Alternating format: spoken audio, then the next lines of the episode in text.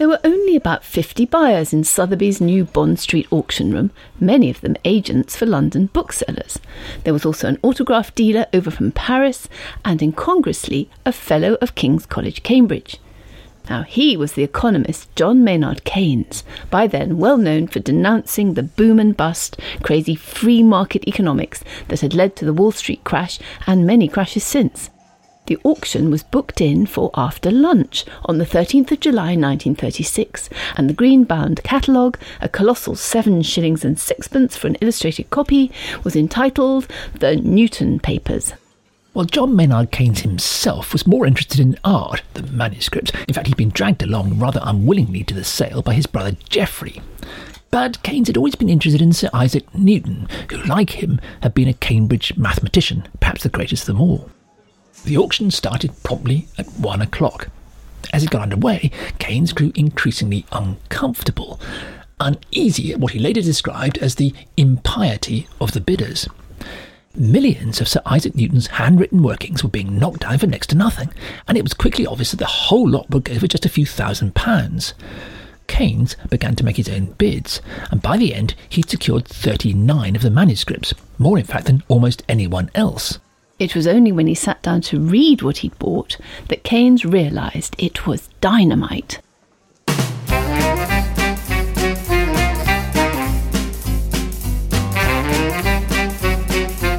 Hello, good to see you at the History Cafe. This is where we come to talk usually about historical stories everyone knows. Just want to try out some new ideas. I'm John Rosebank.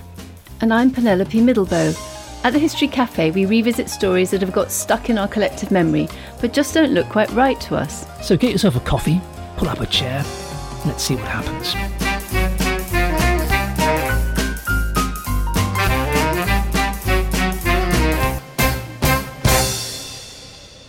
On Monday, the 13th of July 1936, the economist John Maynard Keynes bought 39 manuscripts at a Sotheby's auction. The sale had been advertised as the Newton Papers. The title turned out to be a bit misleading. The collection was of 332 lots of the 17th century mathematician and natural philosopher Sir Isaac Newton's manuscripts. They'd been put up for sale by the Earl of Portsmouth. He'd inherited them through the marriage of an ancestor to Newton's great niece. Back in the 1870s, a previous Earl had offered all the papers of the great 17th century mathematician to Cambridge University. But the little team of scholars that had been instructed to go through them had decided that many of them were, quote, not of much interest, and so a whole chest of them had been dispatched back to the Earl. In 1936, however, the current Earl was facing ruinous death duties, and it was whispered a divorce, and was flogging off whatever he could, including his ancestral Hampshire pile and that old tin chest of Newton's rubbish. So it was just some papers that were not of much interest that were being sold at Sotheby's that Monday afternoon in 1936. Nobody was expecting them to pay off much of the Earl's debts. That season, most of the smart money was along at Christie's, at a sale of paintings by Rubens and Rembrandt. Well, Keynes collected together the manuscripts he'd won in the auction and sat down to study them. Newton's handwriting is not difficult to read, but Keynes discovered that the manuscripts, well, they seemed to be written in code full of obscure references to things like the Green Dragon, the Doves of Diana, the Sceptre of Job, the Caduceus of Mercury. Well, Keynes was intrigued. During his lifetime, Newton is said to have made half a dozen epoch making discoveries. He demonstrated that white light is made up of different colours. He identified and described gravity. You remember the story about the falling apple? Actually, it's not quite what it seems, which we'll come back to later. Newton also invented calculus, or more precisely, he came up with calculus at roughly the same time as Leibniz. It's the German's method schoolchildren have to suffer nowadays. And then, using discoveries two and three, that's gravity and calculus, he came up with his famous three laws of motion. They were the basis of everything else in what's called classical mechanics. They were enough to land a man on the moon. Incredible. All these Newton explained in his two brilliant books, Principia Mathematica of 1687 and Opticks of 1704. Both books went through several editions, but besides them, Newton published strangely little.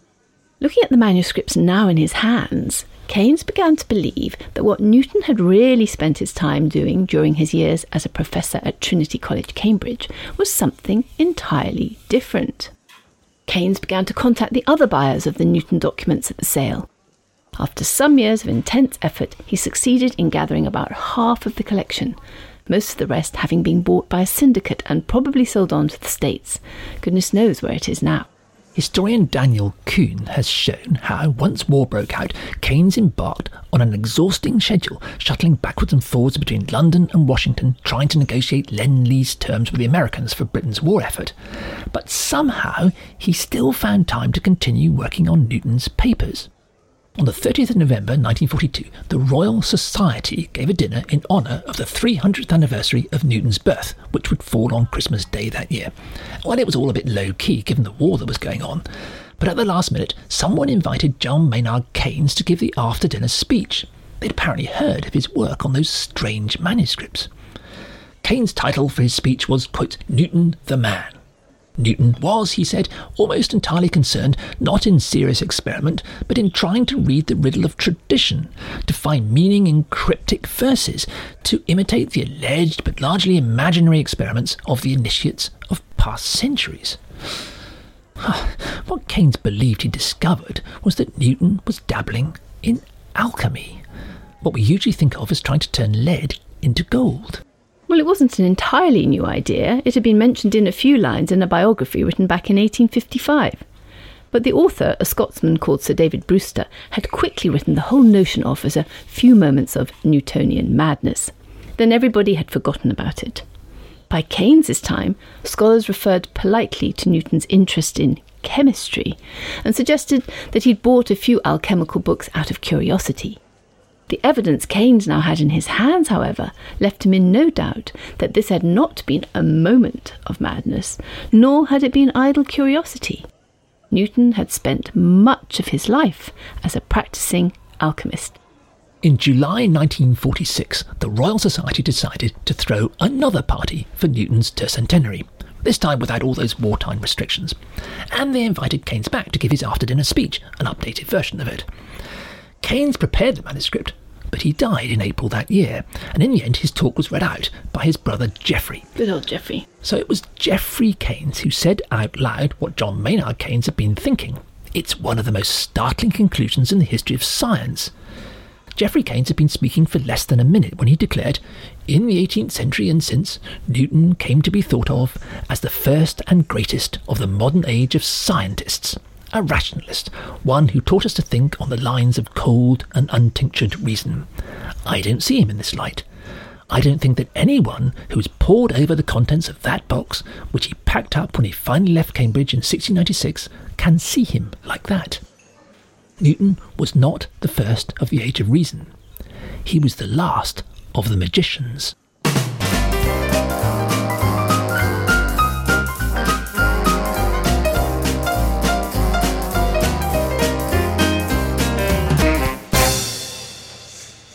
The economist John Maynard Keynes bought hundreds of pages of Sir Isaac Newton's manuscripts on spec at an auction and concluded that they were in fact detailed notes on the great mathematician and scientist's reading and experiments in alchemy. He described Newton as the last of the magicians. Well, ever since Keynes's extraordinary claim in 1946, there has been, as you can imagine, debate among historians about whether Keynes was right. Far from burning itself out, the debate has heated up in the last 30 years or so, and especially in the last two or three. A huge amount of extraordinary recent research has focused on Newton and on his contemporaries. The last of the magicians? Is it possible?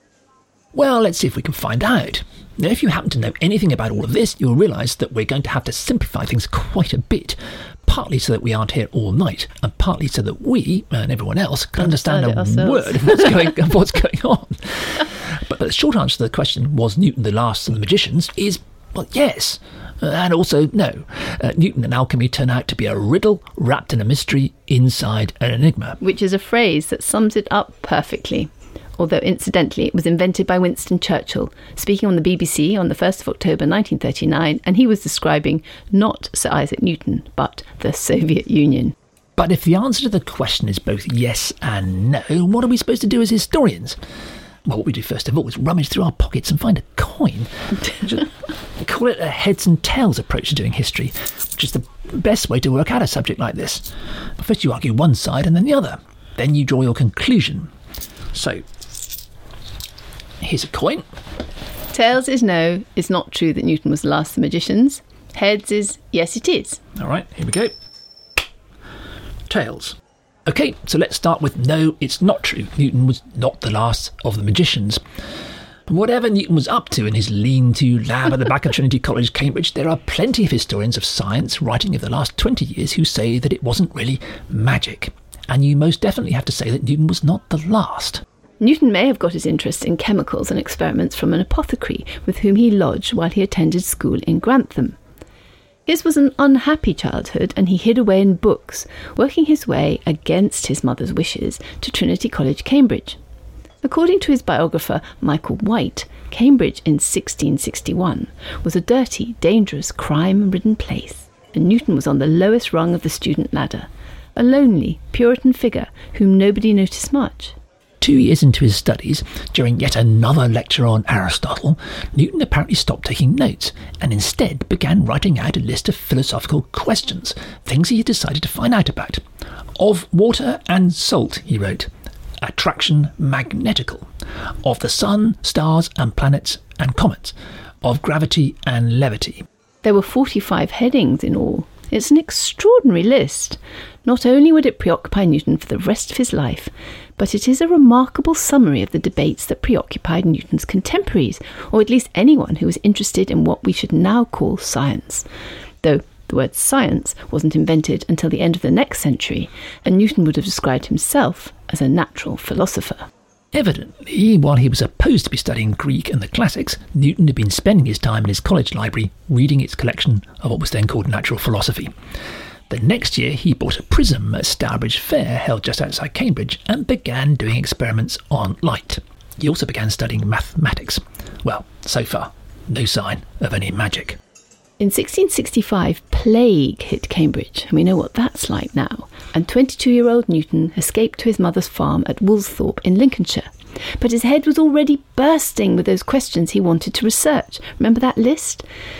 Cambridge was locked down for almost two years, which should have been a warning to governments in this pandemic. Uh, the one thing you learn from history is that governments never learn from history. anyway, Newton stayed at the farm for two years and would later look back and say they were the most productive years of his life. And this is when, scribbling on the back of any bits of paper or parchment he could find, he formed the ideas that would later make him famous. Especially that gravity was a universal force making objects fall to the earth, and the mathematics that go to make up what we now know as calculus. He returned to Cambridge in 1666 and just three years later was elected the second ever Lucasian Professor of Mathematics, a position later held by Charles Babbage and Stephen Hawking. Newton was not yet 27. So all that seems very rational and modern. But then, for the next 33 years, Newton spent most of his time not working out mathematical problems, or indeed working on light or gravity. The historians of science, such as William Newman, Niccolo Guicciardini, Karen Figala, and others, all now completely agree that Newton spent them mostly doing alchemy.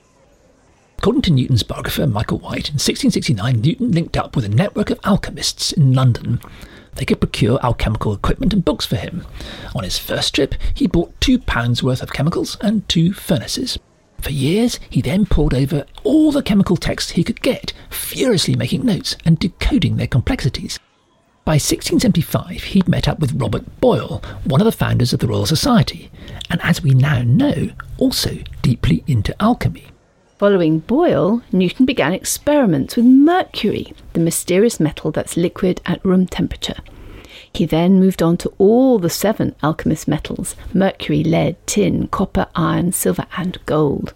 First in acid solution, then heating them up, then in reaction with antimony, a chemical from an ore we now know as stibnite. His roommate, John Wickins, was brought in to help and record Newton's excitement at these experiments. Newton would forget to eat or sleep for days. On one occasion, Newton managed to set the laboratory on fire during one of his rare visits to the college chapel. Wickins confessed that he had no idea what Newton was up to. Much of Newton's alchemical experiments were summed up in two unpublished manuscripts, which we now know as Praxis and Processus, apparently written between 1693 and 1705. Together, they show him analysing every alchemical text he can get his hands on, including a number of books in French, and applying them in careful laboratory practice. But once recent historians of science began to take Newton's experimental notebooks seriously, they discovered something really striking. The American historian of science William Newman's heavyweight book on Newton came out in 2019. Now, Newman has replicated many of Newton's experiments. Mm-hmm. What he confirms is once you pierce through all the colourful language, the green dragon, and all the rest of it, Newton's notes make perfect sense. We might even say they make perfect scientific sense.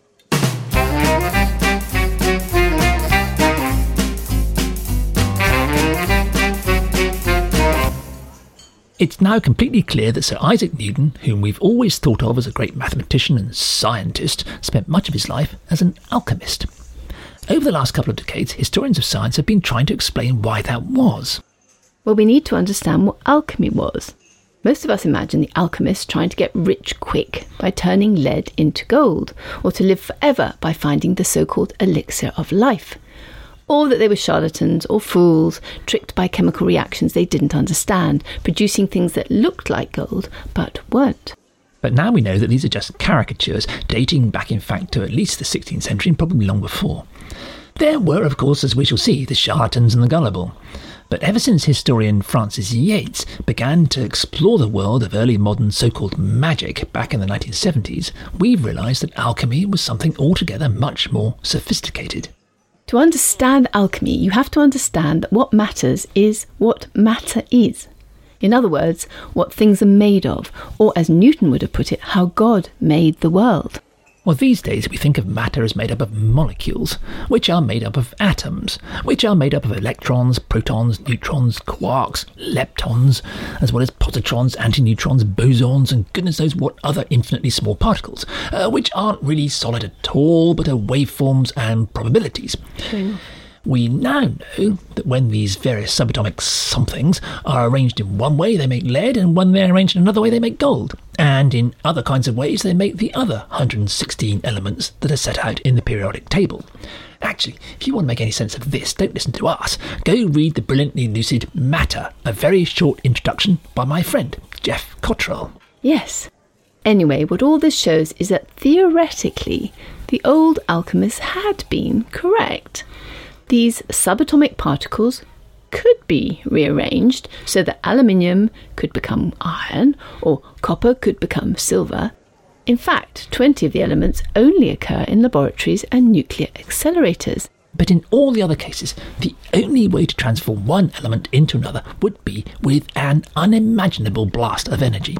And we're talking about the kind of energy emitted by a supernova an explosion of extraordinary force that takes place as a star dies.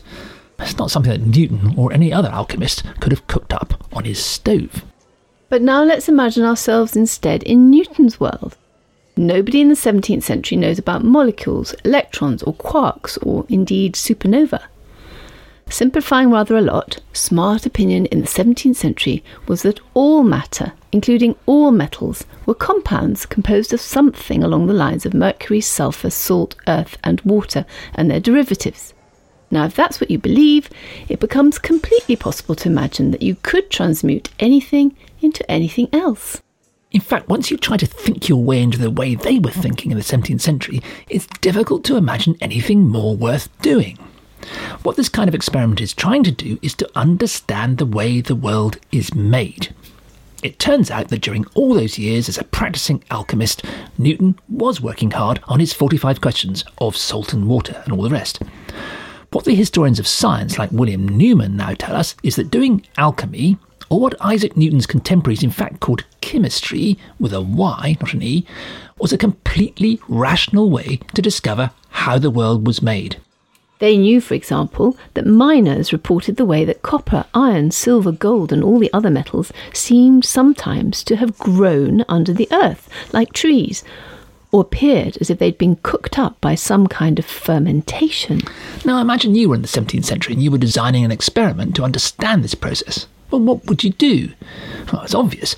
You would try to grow or ferment metals in the laboratory to see how it was done.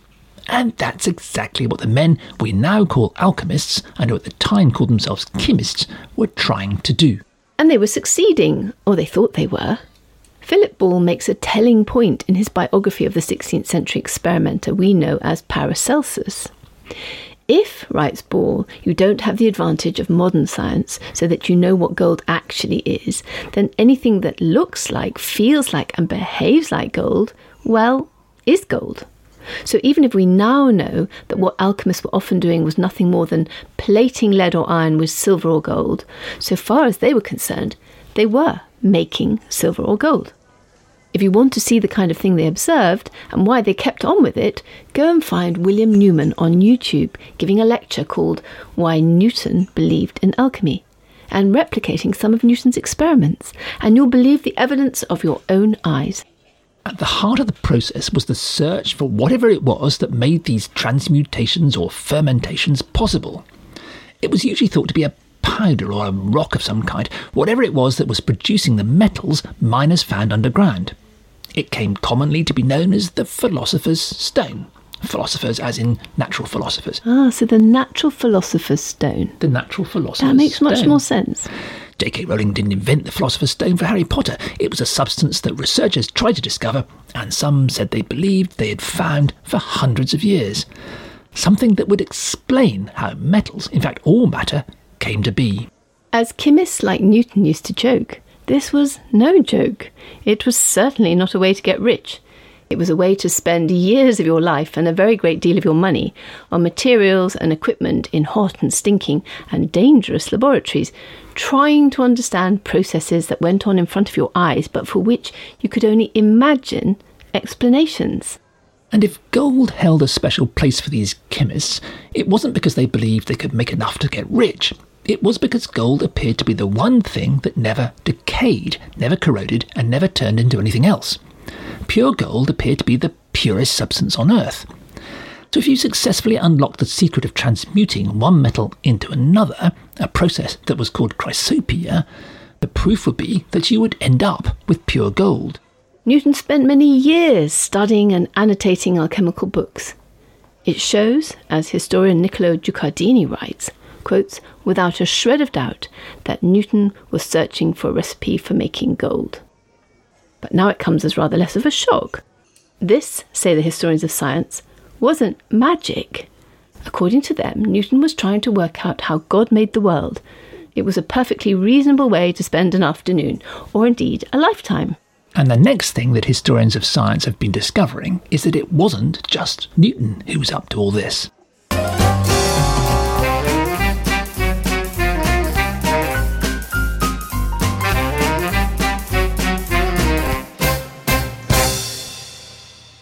John Maynard Keynes studied Sir Isaac Newton's papers and concluded that he had spent many years practicing alchemy. Newton, he wrote, was the last of the magicians. But, argue some historians of science, Keynes was wrong. Newton wasn't the last of the magicians. What he was doing wasn't magic, it was perfectly sensible experimental research on the nature of matter. And what we now know is that Newton was certainly not the last. In fact, it's becoming clear that the practice of alchemy, or what we should now more properly call chemistry, was extremely common in Newton's time. Newton's distinguished fellow Royal Society Fellows, Robert Boyle and Robert Hooke, were both deeply engaged in chemistry, and Newton corresponded with them both, especially Boyle, about what they were finding. Historian Anna Marie Roos has shown that Robert Plot, who died in 1696 and was the first professor of chemistry at Oxford and was secretary of the Royal Society, also spent much of his time in chrysopoeia, the transmutation of metals. He was working, in fact, with the backing of wealthy commercial interests, exactly like Big Pharma in Oxford today, to whom we are very grateful. Alchemy was also being studied and even for a short time officially taught at Harvard. But the best known centre for alchemy was Vienna, the court of Leopold I, the Holy Roman Emperor, who controlled most of what's now Germany and Austria. Historian Pamela Smith has argued that alchemy in fact became very important at the emperor's court because it was seen as a sign of his wealth and power. Quote, redolent with illusion, allusion, and symbolism, alchemy became the quintessential Leopoldine activity. Yes, well, in July 1675, one of Leopold's courtiers, Johann Joachim Becher, staged a public spectacle in which he transformed a lead medallion six and a half centimetres across into silver. It still exists. It's in the British Museum. It has an inscription that declares proudly that Becher transmuted it arte alchimica through the alchemist's art. But that was nothing. On the Feast of St. Leopold in 1677, two years later, a Bohemian friar, Wenceslas Zeiller, transformed a huge silver medallion into gold. It was more than 37 centimetres across and weighed 7 kilos. It's now in the Kunsthistorisches Museum in Vienna. Actually, chemical analysis in the 1930s discovered that the silver of Zeiller's huge medallion was in reality an alloy of silver and gold, and when he dipped it in nitric acid, the silver formed silver nitrate and left the gold behind.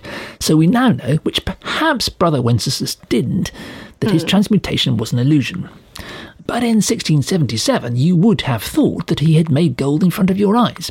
If you want to see the effect, Professor Newman repeats the trick during his YouTube lecture, uh, although on a somewhat less ambitious scale.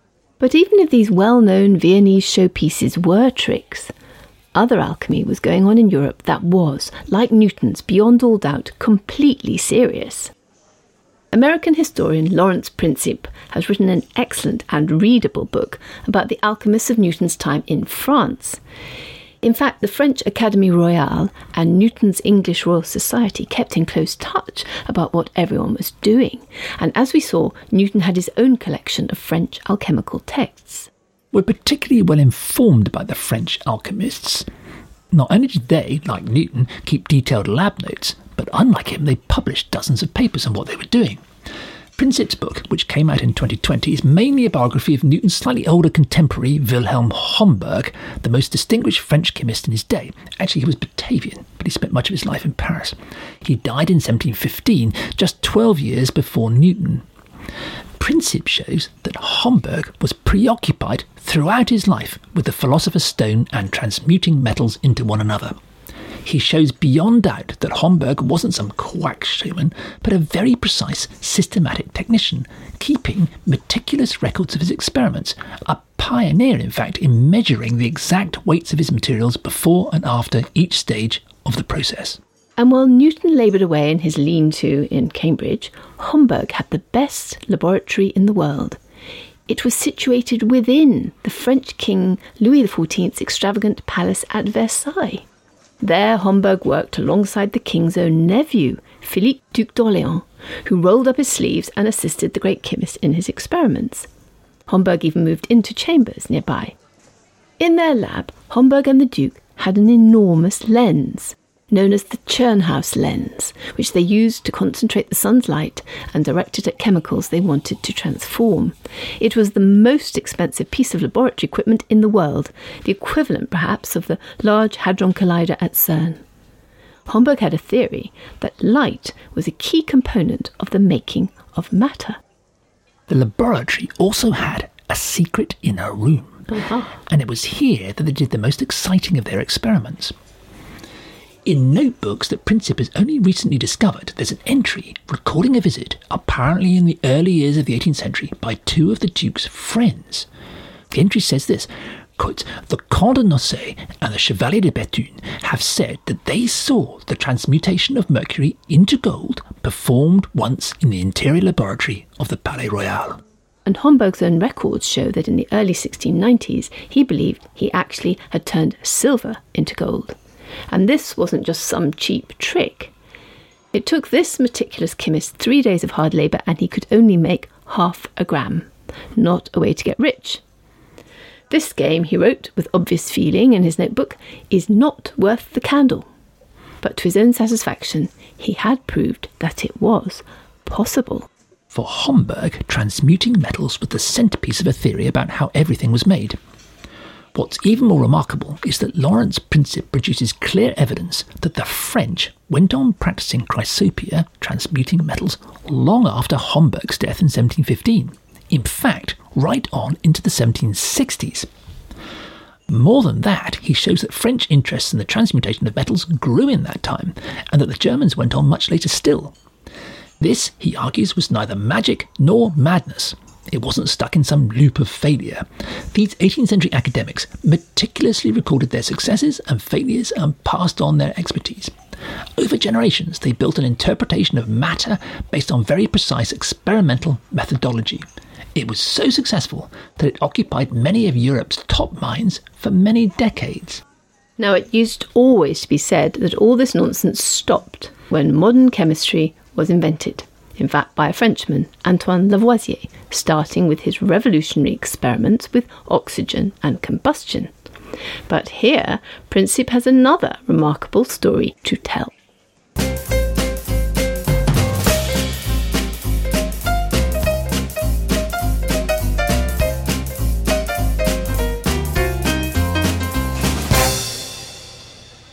We now know that Newton's contemporaries across Europe went on practicing alchemy or what they called chemistry, long after his death in 1727. In Paris, members of the Académie Royale, for example, did alchemical experiments with a massive lens known as the Tschirnhaus lens, which had been first used by chemist Wilhelm Homberg at the turn of the century. During the 1750s, the lens fell into disuse and was packed away in the storerooms of the Académie Royale. But in 1772, they dusted it off and set it up again in a specially constructed wooden shed on the banks of the Seine. Officially, the story was that they were going to do experiments on diamonds, but in fact, in August, September, and October of 1772, in a series of experiments behind the walls of the shed, they turned the lens onto a series of metals, including gold and silver, and they set about checking on Homberg's alchemical results from 60 years before.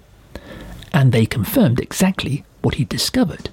Now, this is part of a much more complicated story, but the important thing is not so much the results of the alchemical experiments in the Paris shed on the River Seine, but the small team of four or five scientists who did the experiment. One of them was a French nobleman called, have you guessed, Antoine Lavoisier. And it was on the basis of this series of experiments, which he continued the following spring, that Lavoisier came up with his theory of combustion and the role of oxygen the very discoveries that are traditionally supposed to be the birth of modern chemistry. Historian Lawrence Principe concludes, therefore, that there never was a revolution in chemistry, just a quiet handover, a transmutation, if you like, which changed alchemy into chemistry in a shed on the banks of the River Seine. The two were, in fact, the same thing. Lavoisier is traditionally also supposed to have come up with our modern understanding of what we non scientists might now call chemical reactions, how one chemical combines with another. But historian of science William Newman has shown that Boyle, Newton, and other chemists have been working on exactly this idea 70, 80, even 100 years before Lavoisier in the course of their alchemical experiments. Newton, in turn, and Boyle too, were basing their work on that of George Starkey, an American alchemist who'd been working on these ideas all the way back into the 1650s. Historian Hjalmar Fors has also shown that Lavoisier's epoch making definition of certain substances as elements was actually based on ideas that had been progressing and developing for decades among miners who were digging for metals, exactly the same men who'd been working with the alchemists. What all this tells us, therefore, is that Lavoisier's discoveries weren't a chemical revolution, but an evolution. And it's a pattern you find the whole time in history. If you'd had a history cafe 50 years ago, the chances are that you'd find a top table with the so called VIPs at a seat. The kind of people John Maynard Keynes called the first and greatest. You know, Winston Churchill, Duke, Duke of Wellington, yeah, Oliver Cromwell, Thomas Cromwell, Isaac Newton, Antoine Lavoisier. These were the men, always men, who supposedly made history happen. But since then, the furniture at the History Cafe has all been rearranged. A few old and young fogies and government ministers still have their heads buried in the dust of long forgotten school history lessons. They still want to believe that a few great individuals made history happen, but it's hopelessly out of date now. For decades, we've been working through the enormous bulk of historical documents that keeps on turning up, and we keep discovering, beyond all doubt, that things never work like that. Great changes always turn out to have long, slow origins. So called great men always turn out to be standing on the shoulders of many, many others. So, Isaac Newton was just one of many men who were working on what he would have called chemistry, and we might now call alchemy, as medieval understandings of the world evolved slowly and surely into what we would now call science. According to historians of science, Newton was not the last of the magicians. He wasn't trying to perform magic, he was simply doing what we should nowadays call chemistry, and he certainly wasn't the last. So, does this mean that there's nothing to see here? Well, not necessarily. As you remember, there are two sides to this coin. If tails says Newton was not the last of the magicians, we also have to consider heads that says yes, he was. Which we'll do next time at the History Cafe, as well as having a look at that story about the apple.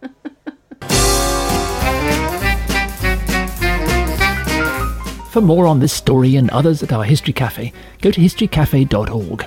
There you'll find information about us and also about further reading you can do.